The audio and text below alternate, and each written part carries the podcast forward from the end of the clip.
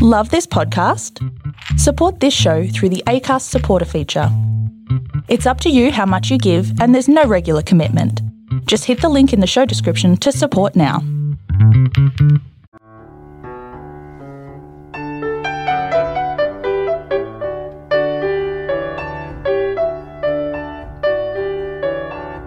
Finding Inspiration, a blog post written and narrated by Robert Fairhead from the Tall and True writer's website. While sorting through storage boxes at home, I found an old notebook belonging to my son. It wasn't a school exercise book, but something he jotted and doodled in as a 12 year old. Among its random pages was a short story he'd written in 2014 about a father who doesn't have great ideas. Many people have great ideas. My father, however, is not one of them. He is always inventing things to help us be safe that are stupid. Of his many stupid ideas, most of them have hurt us. For instance, when I was one, he made a diaper changing machine that nearly suffocated me by putting a diaper over my face. This is my life. Like other jottings in my son's notebook, the piece is unfinished.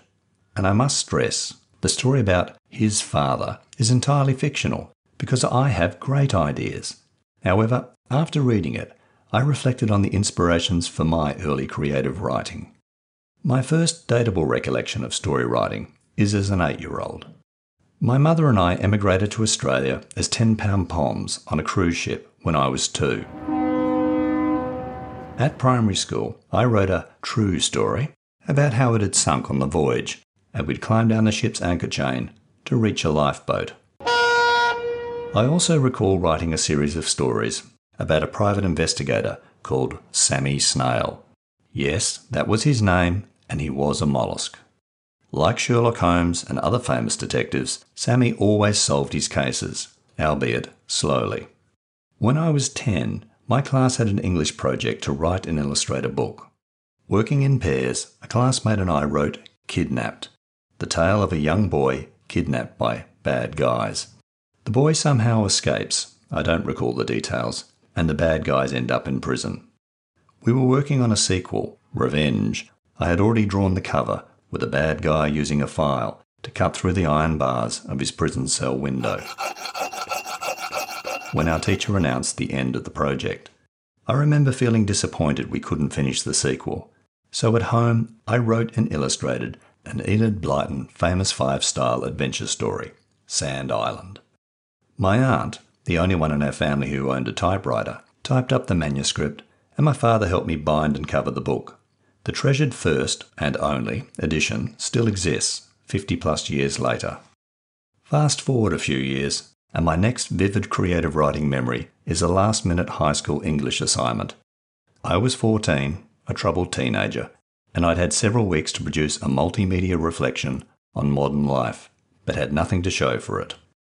The day before I was due to hand in the assignment, I pulled my first all nighter and wrote a short story about a troubled teenager who wants to join a gang but must first complete initiation tasks set by the leader. My story followed the teenager through the night as he wandered the city streets, ticking off the tasks. I grew up in Perth, Western Australia, and although I didn't name it in the story, this was the city.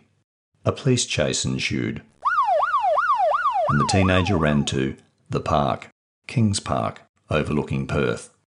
As the police closed in on him, the teenager sprinted up the spiralling steps of the tower, the 15 metre high DNA tower in Kings Park.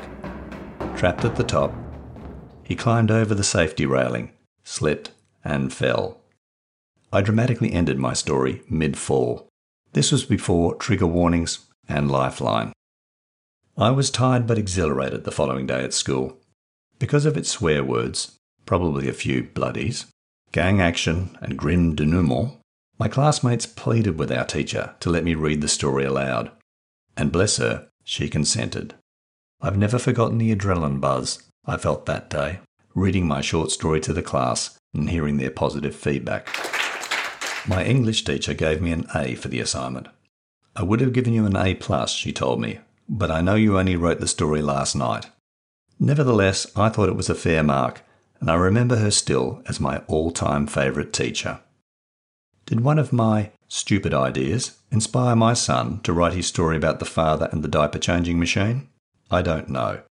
But I know I love to write from an early age, and that the inspiration for my stories range from a 10 pound pom voyage to a sleuthing snail, the famous five, and a last minute English assignment.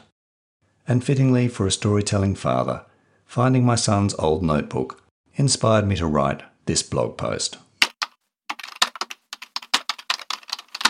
Hi, I'm Robert Fairhead from Tall and True Short Reads and the Tall and True Writers website. I wrote the Finding Inspiration blog post in February 2022, eight years after my son wrote his short story about a father who doesn't have great ideas. Once again, I stress his story is entirely fictional because I had great ideas as a father in 2014 and still do today. And I've never made a diaper changing machine, though that is an idea worth pursuing. I've kept many mementos and journals from my son's childhood and before I became a father. Some of these have inspired my writings on Tall and True and podcast episodes on Tall and True short reads. For instance, uncovering old theatre programs led to episode 78, Taking a Bow, and my travel journals inspired episode 60, Kurd Friends in the Mountains, and 69 and 70, Two Visits to the Berlin Wall. While my now 20 something son rarely accuses me of having stupid ideas, he says I'm a hoarder. Perhaps he's right, but I'd counter I'm hoarding memories and inspiration. I hope you enjoyed this inspiring episode. You can read my blog posts, including Finding Inspiration, selected short stories, and other writings at tallandtrue.com. You can also buy the Tall and True microfiction anthology and my short story collections from the Amazon Kindle, Apple Books, and Kobo online bookstores. Links are available in the show notes. The next episode of Tall and True Short Reads will be released soon. In the meantime, please check your feed or the podcast website, tallandtrueshortreads.com, for earlier episodes from all four seasons. And follow or subscribe to the podcast and rate and review it via your favourite app. Doing so helps share my storytelling. You can support the podcast financially by making a small one off or regular donation via the ACAST supporter page. You'll find a link in the show notes.